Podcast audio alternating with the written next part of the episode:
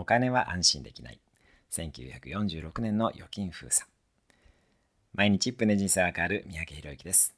1946年2月16日、予告なく突然預金封鎖が日本で行われました。2024年の新札発行とともに預金封鎖がされることも十分あり得ます。皆さんは対策をしているでしょうか？大切なのは有形資産を能力、知識、信頼、人脈などの無形資産に変えることです。無形資産があれば有形資産は作り放題です。最強のリスクヘッジが無形資産ですね。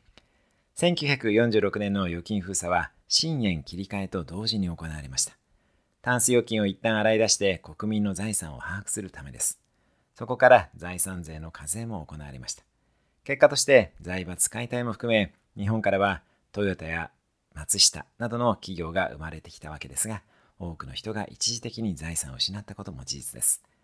2024年の新円切り替えで預金封鎖が起こる可能性は高くはないと思っていますが、可能性はゼロでもありません。